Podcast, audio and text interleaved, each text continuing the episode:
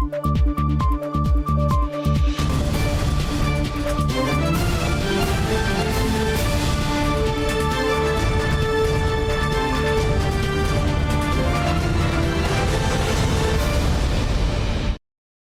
键时刻带您迅速掌握潮流趋势，欢迎收看《财经趋势四点零》，我是赵廷玉。首先带您聚焦晶圆代工龙头台积电举行全球研发中心启用典礼，台积电创办人张忠谋、行政院长陈建仁、经济部长王美花和供应商代表呢都出席。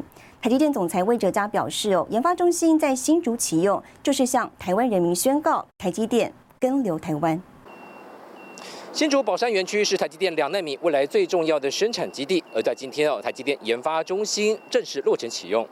台积电全球研发中心坐落竹科宝山科环路，占地十八点七公顷，这里更将是台积电未来二十到三十年最重要人才军火库。我也会恭喜他们 R&D 团队。这是他们第一个家。台积电创办人张忠谋刚过完九十二岁生日，暌违两年再度回到公司，亲自出席启用仪式。中华民国总统蔡英文原先也要到场，但身体不适，临时改由阁魁陈建仁出席。官员大阵仗，就是表达对台积电的高度重视。我们 revenue 的八个 percent 是都是 R&D 的，而是 R&D 跟 operations 这两个密切的合作。这个是我们的很大很大的制胜关键。张忠谋重温科技公司技术必须自主研发制造，紧密合作是台积电制胜关键。他也语重心长，以十九世纪称霸天下的英国海军兴衰为例，提醒台积人切勿自满。大楼成立了，建立了，海军就开始，英国的海军就开始没落了。啊，不要不要走那条路。巨大的三 D 看板，地球从中跳出来，当中半导体推动世界创新变革。台积电研发中心内部富有巧思，多重回廊明亮设计，跳高楼层，宽广空间，让员工专注投入研发。台积电自诩全球 R&D 中心，打造成台版贝尔实验室。全球研发中心的启用，就是向台湾的人民说，我们。跟留台湾，开发领导世界半导体业界的技术，探索两纳米、一点四纳米还有以下的技术。我们在这个 R&D Center 至少要待二十年以上吧，值回票价钱。过往的所谓的去台化这样的言论，应该可以休矣哈。那当然。半导体我们会持续壮大，而且布局全球。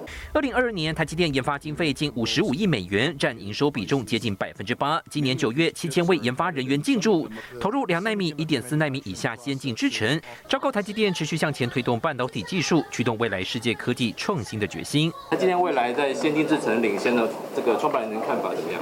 我觉得我们会继续领先很多年，很多年。新台电视王国林、沈维彤，台湾新。主报道。好，台积电全球研发中心启用受到瞩目。台积电本周呢也证实取得竹科铜锣园区面积七点九公顷用地，预计投资九百亿元新建先进封装晶圆厂。台积电为了消化庞大 AI 晶片订单，对外急寻用地。经过近两个月协商，竹科管理局正式发函同意台积电取得竹科铜锣园区七公顷土地。而台积电二十五号也证实，将在铜锣盖先进封装晶圆厂，并在当地创造一千五百个就业机会。Uh, for the AI, right now we see a very strong demand. Yes, the advanced packaging side, especially for the CoWoS. We do have uh, some very tight capacity to uh, very hard to fulfill 100% of what customer needed. You know, we are increasing our capacity as quickly as possible. CoWoS 技术也就是运用晶片堆叠封装在基板上，减少晶片需要的空间，同时降低功耗和成本。媒体披露，台积电预估斥资九百亿新台币打造国内最新 CoWoS 先进封装厂，预计二零二六年底建厂完成，二零二七第三季开始量产，月产能达十一万片十二寸晶圆，涵盖系统整合晶片、整合扇出型封装以及最先进的 CoWoS 封装。所以我们被被呃，我们也被 force 要。急剧的增加我们这个 advanced packaging 的产能，不要这个呃怀疑我们对先进封装的不重视，我们完全是看在我们能够啊能够 recruit 到多少 talent，能够有多少研究的 proposal，就会加码。台积电法说会指出，未来五年之内，人工智慧将以接近百分之五十年增长率成长，未来营收占比将扩增到百分之十一到百分之十三。基部也力挺厂商，并盘点竹科同路园区未来的用水用电都没有问题，足以作为厂商的最好护盾。新唐亚电视林秋霞、陈慧模、沈维彤，台湾台北报道。好，再来看到日本跟进美国步调，正式将二十三项先进半导体制造设备列入出口管制名单，等于是直接呢戳中中国半导体发展要害。先进制程的决战关键 EUV 曝光机，日本正式将相关设备列入出口管制名单。二十三个品类，还包括电路图案与检测晶片所需设备，再度重击中国半导体发展。在 EUV 设备的部分，姑且不谈。因为中国大陆目前的半导体的 IC 制造的技术能力，其实还不及 EUV 的部分。如果我们仔细的分析各项二十三项的设备的话，我们研判，其实这一次对于中国大陆的一个出口管制，是具有更关键性，而且更具针对性的一个封杀。对于中国大陆的在 IC 制造产业的话，当然是。有一个所谓重点打击的效果。除了美国、台湾、南韩等四十二个友好伙伴之外，这二十三个品类出口到中国等国家，都需要获得日本政府许可。如今，美国、荷兰与日本封杀网俨然成立，中共晶片之路荆棘丛生。联手进行的封杀的话，那么长远的来看，对于中国大陆无论是晶圆代工或者是记忆体等 IC 制造业者的话，将会有一个非常不利的影响。日前，美国财长耶伦表示，很可能着手对中共实施对外投资管制，包括半导体、量子计算与 AI 领域。荷兰也计划在晶片制造设备出口对中方实施新管制，预计九月生效。新唐人亚太电视高州人赵廷玉台湾台北采访报道。好，继续看到南韩科技大厂三星电子本周公布上季获利优于预期。那么在公司高层看好下半年高阶手机市场表现的同时，也试出了全球晶片需求有逐渐恢复的迹象。三星提早在七月份在南韩本土举行发表会，主打最新折叠智慧型手机，为下半年市况复苏积极备战。三星在法说会上预期，下半年智慧型手机市场将较去年有所成长，尤其是高阶手机。In the third quarter, we expect shipments of smartphones and tablets to increase and smartphone ASP to rise. We expect global IT demand and the business environment to recover gradually, driving improved results. Especially in our component businesses. 三星电子第二季营收虽然仅六十兆韩元，年衰退百分之二十二，营业利益骤减百分之九十五，净利一点五五兆韩元，优于预期的九千两百五十亿韩元。三星表示，考量低润整体产业扩大减产，机体晶片市场下半年渴望逐渐走稳。For the DS division in memory, we improved our results quarter on quarter. Is our preparations for robust demand for AI-centric products such as HBM and DDR5 led to higher than guided DRAM shipments. 三星电子表示，将继续投资半导体，十四点五兆韩元的季度资本支出中，高达九成都要用在晶片领域。同样也是低润大厂的 SK 海力士，二十六号公布上季营收超乎预期，也表示 AI 人工智慧带动产业酝酿反弹。Our long-term capacity is expected to be filled by the industry megatrends of HPC and 5G. The current increase in AI-related demand is driving the greater need for performance and energy-efficient computing. 全球晶片需求有逐渐恢复迹象，韩系大厂透露讯号，集团股价周四早盘上涨超过百分之二。新台电视持建立沈伟彤，台湾台北综合报道。好，带您看到三星推出新一代折叠机，看好折叠机市场逐年成长。尽管呢，智慧型手机市场还没有明显回温，但台湾三星对于新机销售表现仍具信心。手机品牌大厂推出了新一代的折叠智慧型手机，那这一代呢，依旧是话题满满。像我手上这一只折叠新机呢，相较它的上一代，它的封面荧幕直接大了三点七八倍。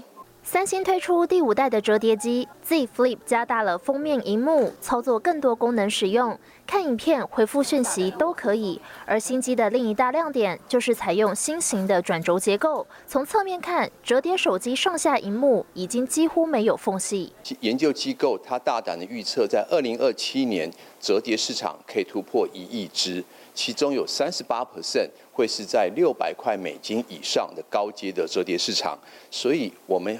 对于台湾的消费者，对于折叠市场的需求度其实是一样的。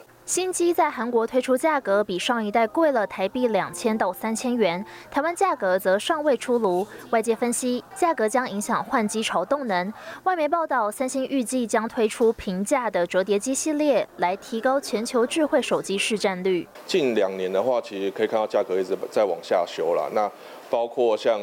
以折叠手机的最低价位，基本上已经切入到一般手机的一个领域。那对于消费者来讲，他的一个选择的一个门槛，他的心理的一个门槛就会降低不少了。受通膨等因素影响，全球智慧型手机市场尚未明显回温。不过，台湾三星表示，对于新机的市场反应仍具有信心。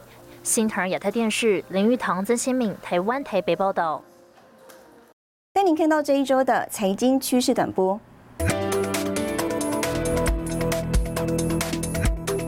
半导体大厂超维最新宣布，未来五年将投资四亿美元，在印度邦加罗尔建造一座大型设计中心。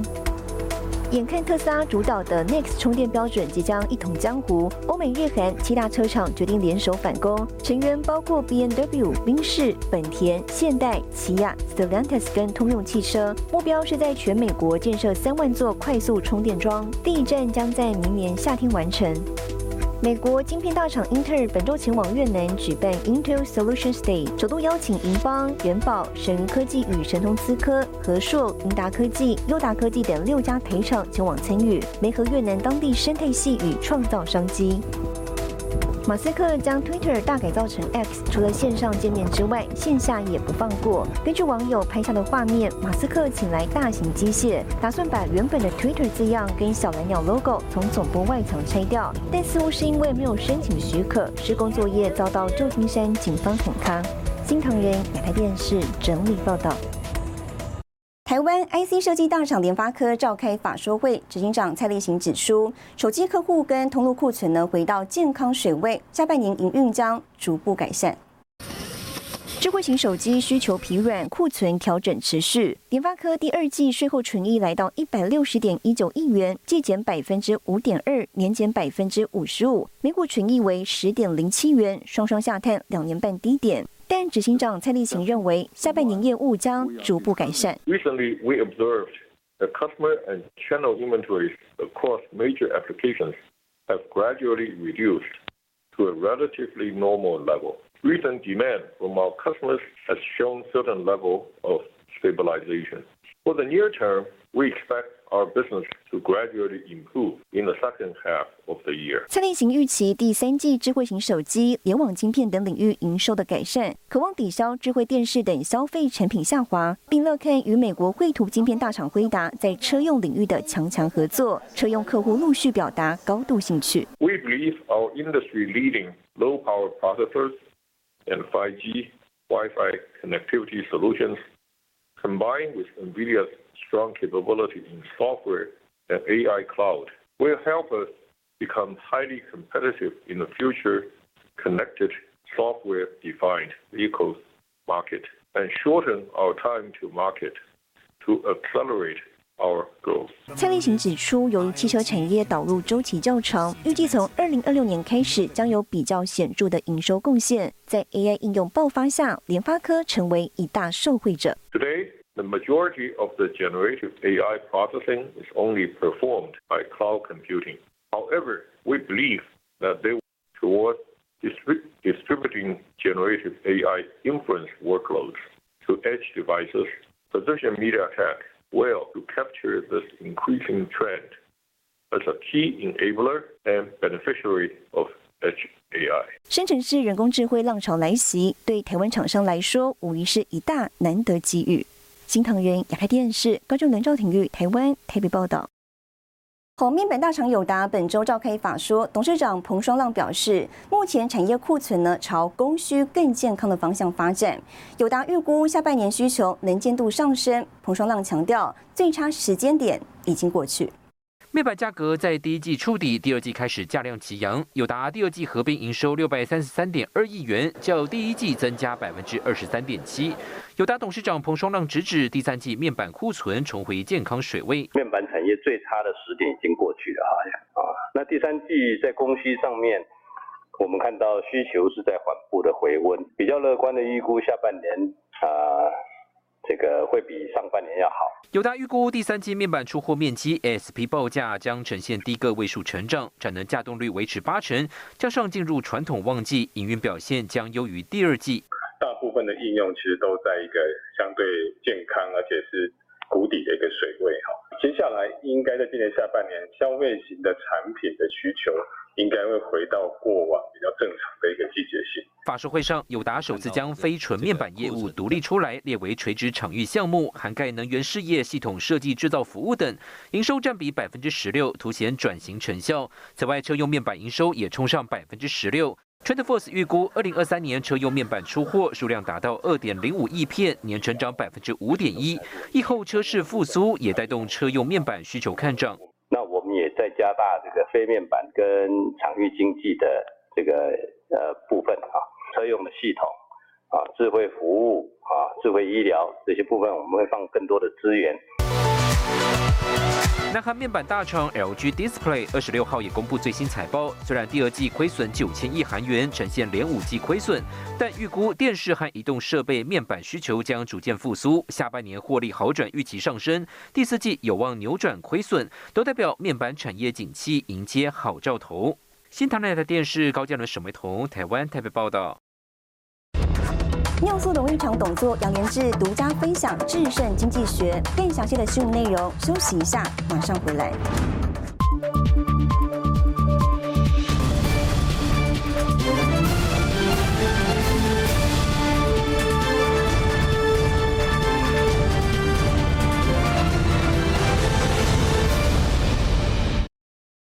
回来，美国电动车大厂特斯拉在印度设厂有谱吗？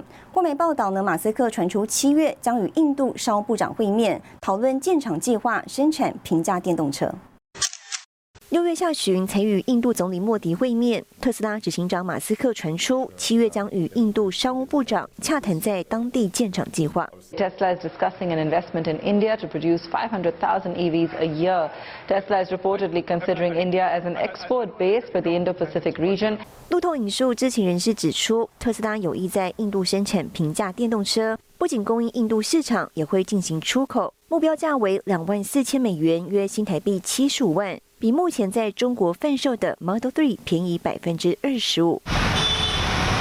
身为全球第三大汽车市场的印度，电动车占整体汽车销量不到百分之二，具有极大潜力，成为各大车厂进军标的。中国比亚迪就计划携手印度公司合作生产电动车与电池，总投资规模达到十亿美元。India recently rejected a billion Chinese dollars in investment. The reason cited was national security. 因国安疑虑，印度政府否决比亚迪投资案。而先前比亚迪才高调喊出，二零三零年前要抢下印度电动车市占百分之四十的目标。如今，比亚迪的竞争对手特斯拉有望落脚印度设厂，年产能上看五十万辆。印度总理莫迪也喊出，二零三零年前要将电动车的比重从目前的百分之一大幅提高到百分之三十。新唐人亚太电视林堂赵廷玉整理报道。全球聚焦 ESG，各国制定旧型柴油车的替换计划。其中呢，帮助废气排放的关键之一就是尿素。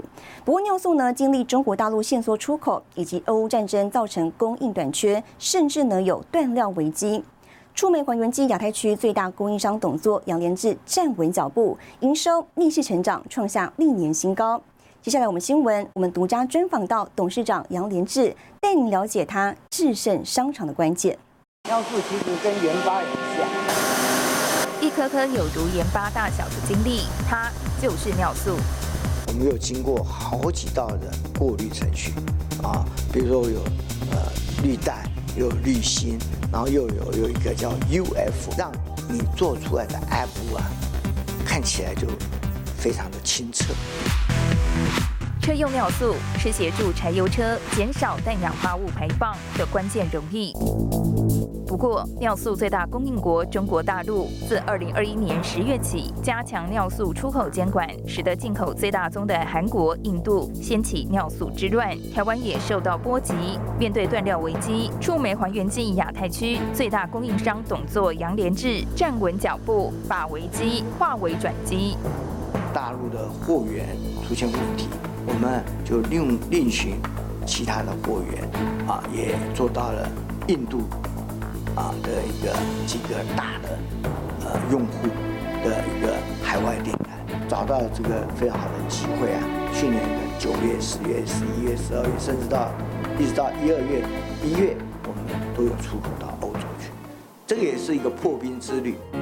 同时受到俄乌战争影响，尿素原料持续短缺，天然气价格高涨。此时，杨连志逆势攻进欧洲市场，二零二二年营收大幅成长百分之一百一十四，创下历史新高。提到制胜关键，杨连志说，就是贯彻敬天爱人、共好利他的经营理念。这是敬天爱人的一个最好的案例。我们呢，一定呢要心怀感恩。然后呢，要帮助更多人成功，啊，其实这个这个就是你创业的初衷。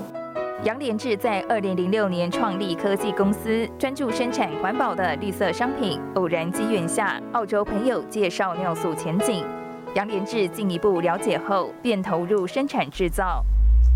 一步一脚印，现今已是亚太区最大供应商，版图拓展二十六国。杨连志朝多元经营。二零一六年开发智慧除槽加注系统，强化服务端，走出市场差异。我们就会监测到这台车啊，这次啊到底加了几公升的 Apple，那这个系统呢就送到云端里面去，按键下去，它如果一百台，啪。还有总计啊，那一公升假设是十五块，那就很好记。杨连志尿素应用涵盖车用、工业、农业以及船用领域，从移动污染源延伸到固定污染源，包括电厂、锅炉等。基于尿素能降低废气排放特性，杨连志实践蓝天理念，并扩展到绿地，把废气床垫分解再利用，开发新的燃料。这项蓝天绿地计划通过桃园市产发条例奖励补助。那些废的棉布跟泡棉。再把它再利用，再配合呃一些下脚料，把它粘合起来，做成新的材料。这就是绿地计划，就是循环经济的一个做法。我们希望能够成为 ESG 的先行者。请动土。因应未来尿素市场需求，今年五月观音厂动土，预计二零二四年第二季开始营运，同时承接废弃床垫循环再利用生产。杨连志也身兼桃园市中小企业协会理事长，举办多场 ESG 论坛，帮助企业精准投放利基。我更有这个责任啊，来帮助这些微型中小企业，来面对 ESG 挑战的时候，他们。可以做哪一个部分？那所以说我们会常常办很多的论坛。真正的成功不是赚大钱，真正的成功是帮助更多的人也能够成功。那个那个成功的价值来得更高。杨连志扩大事业体布局全球，更带领中小企业迈向国际，要让全世界看见台湾的竞争力。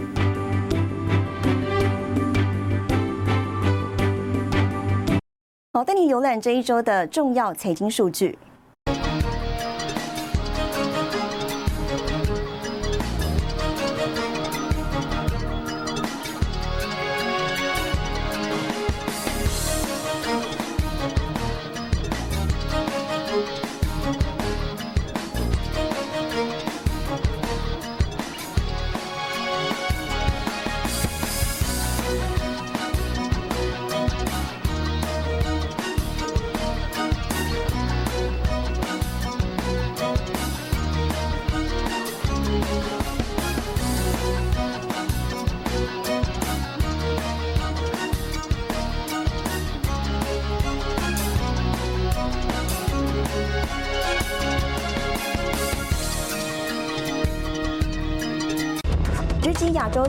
生技展，聚焦 AI 精准医疗。更详细的新闻内容，休息一下，我们马上回来。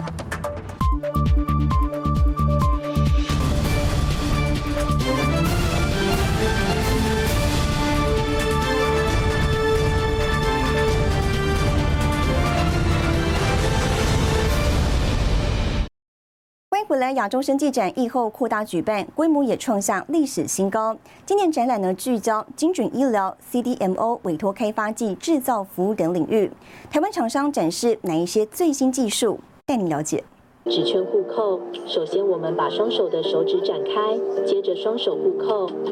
跟着 AI 教练一起做脑活力操，产学合作开发互动软体，运用骨架捕捉技术及演算法，借由镜头搜集使用者的姿态、面部表情及眼神移动等资讯，简易动作就能测出使用者的反应速度、注意力和记忆。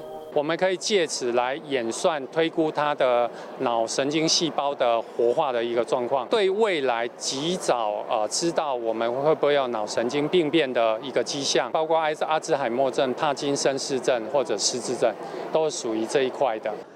预防医学、精准医疗是生技产业长期关注焦点。进入疫后时代，更多生技业者选择组联盟、打群架，以虚实整合的方式呈现最新技术，深入其他市场。今年展览最具话题性的 CDMO 委托开发及制造服务，从制程开发、配方测试一条龙的服务模式，国际大厂寻求合作机会，台厂加码投资，扩张产能。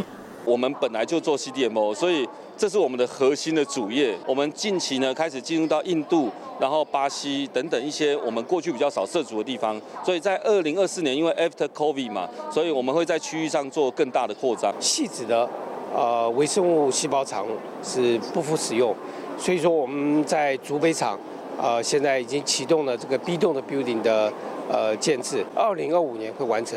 那这完成的话，呃它会有。